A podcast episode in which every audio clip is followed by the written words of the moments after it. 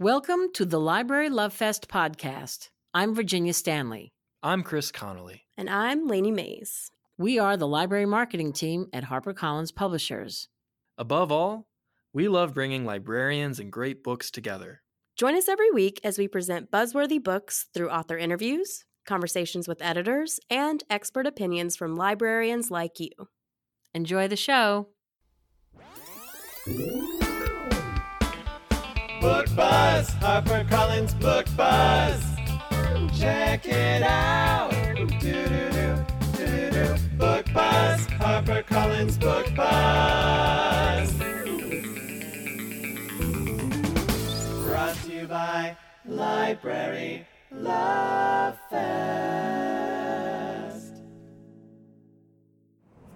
Hi, it's Lainey from the Library Love Fest team, and we are live at PLA. And we have our very first author interview, someone who was in the booth, and now we've taken them to this gorgeous room that overlooks the exhibit hall. And I'm going to ask a few questions. So today, we welcome Alexandria Bellefleur, who is a 2018 Romance Writers of America Golden Heart finalist. So we're here to talk about her new novel, Written in the Stars. It comes out in November such a fun, you know, debut, sweet, charming, queer rom com, and uh, it's it's so fun and so welcome, Alexandria. Well, thank you. Hi. um, so before we get into that, you just signed for the first time at PLA. I How did. was that? It was amazing. It flew by. yeah, it was a great first experience, first signing. Yeah, you were first of like the show, so yes. you got everyone coming out of the big event, mm-hmm. so. Um, first time, we had bound galleys made, so you got to see those, which is exciting. Very. Um, and so tell us a little bit about Written in the Stars. I could um, go on, you know, it's got Pride and Prejudice and Bridget Jones nods, which I find so fun and sweet. Um, but also, I just want to hear more about the story. So, do you want to tell them a little bit about it? Yeah, definitely. So, it's a bit of a queer Bridget Jones diary retelling. It's a romance, opposites attract romance between a social media meme astrologer and a straight laced actuary who get off on the wrong foot and then have to fake a relationship in order to get their meddling family members off their back.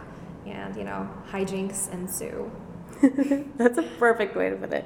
Um, so, how'd you come up with this idea? I know I love the idea of the astrology coming in because it's mm-hmm. no joke. I was reading the book and I have CoStar, the app, yeah. and it was like telling me th- anyway. And I was just thinking about that because she really does do like online right. social media, and so. Yeah. Where did the idea come from? It was pretty much marrying a bunch of my my loves. I love Bridget Jones' Diary. I love Pride and Prejudice. I am obsessed with astrology. I have CoStar on my phone. I have Sanctuary World on my phone. So I was just thinking of like, you know, if Bridget Jones was, you know, right now, a millennial, what she would be doing.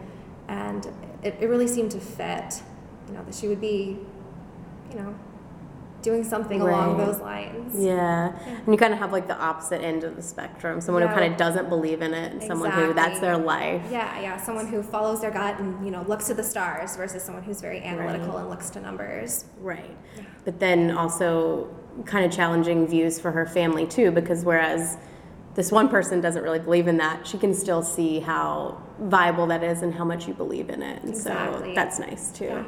Um, so why do you think this like fake relationship trope works so well in so many books? Because in this they are in a relationship kind of to Darcy's brother's point of view, but it kind of just mm-hmm. blooms from there. from there. So that is a big thing. That's a thing people do. So why do you think that works so I, well? I think it kind of plays up the concept of forced proximity, and they have to, you know, they have to play the relationship, and as they're, you know, acting the relationship, they could start to see how it would really work for them if it were right. real. Yeah. So I think it, you know it sets the groundwork for for the real relationship. Right.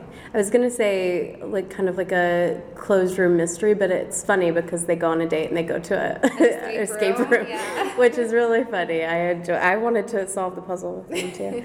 um, so, what's the hardest part of writing this? Do you have to like hammer out the characters first, or does the the plot and like what dates are going to go on? Like, what's that process like? I am a massive plotter, so I, I plot out everything, characters, I do huge character bios, I have their astrology charts planned out and everything. I was gonna ask that next. I have their birth dates um, and locations. I would say the hardest part for me is probably sustaining the conflict. I, I kind of want to shove characters together and make them kiss too Right. soon. so just, you know, sustaining that for the whole book. Right. Yeah. Well, that's funny because the next thing I have this. So throughout the book, there are like you know like quizzes and stuff, and Yeah. so one that I thought was you know kind of perfect because it is a rom com. Like, what rom com are you based on your zodiac sign? And so like just to give you a little uh, taste, like Aries is Fools Rush In, Taurus is Sweet Home Alabama. Gemini, she's all that. I mean, I'm a Virgo, so the proposal, which makes so much sense. um, so, and like the characters talk about it as well. So, like, how did you have a lot of fun writing those based on their charts too? Absolutely.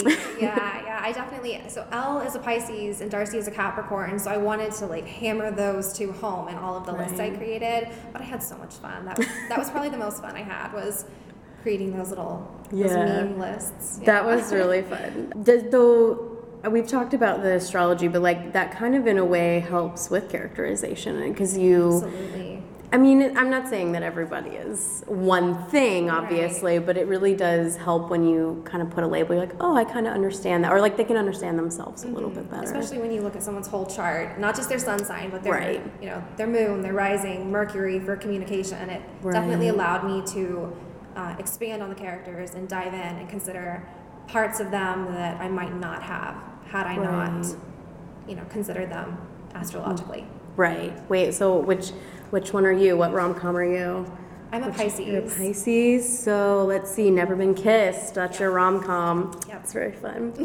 oh, so there's a great sense of place because they're in Seattle. So lots of fun um, areas. So why Seattle? You're from there, and Uh, yeah, I am originally from Seattle. I still consider it home, even though I live on the East Coast now. Um, I just, I, I love Seattle. I love the city. Um, I, I, I feel like it really comes alive. So the characters can interact with the city in several different ways. Um, yeah, I I find it so fun to read like rom coms in general, but this is really special with the own voices and a very different story um, within you know that space where a lot of people are talking about finding different stories, and um, so I think it's really special. And I, I think everyone's really gonna. I mean, everyone also loves a Pride and Prejudice. Not like you're saying, like marrying things you love is so fun. Yeah. Um, yeah. Do you have? Are you? You're working on something? Something else? I'm working on book two. Ooh. So it's, oh yes. it's Brendon's book, so Darcy's brother's book. So I just finished drafting that. So that was very fun. And I think uh, Seattle plays an even bigger role Right. as a setting in Oh, book two. nice. Yeah. So you can continue in that world. It's very fun. Yes, definitely. It's such a fun book. You guys have to pick it up. It comes out in November, and um, you know, thank you for coming to PLA. Yeah, I'm happy to be here. Yeah, thank you.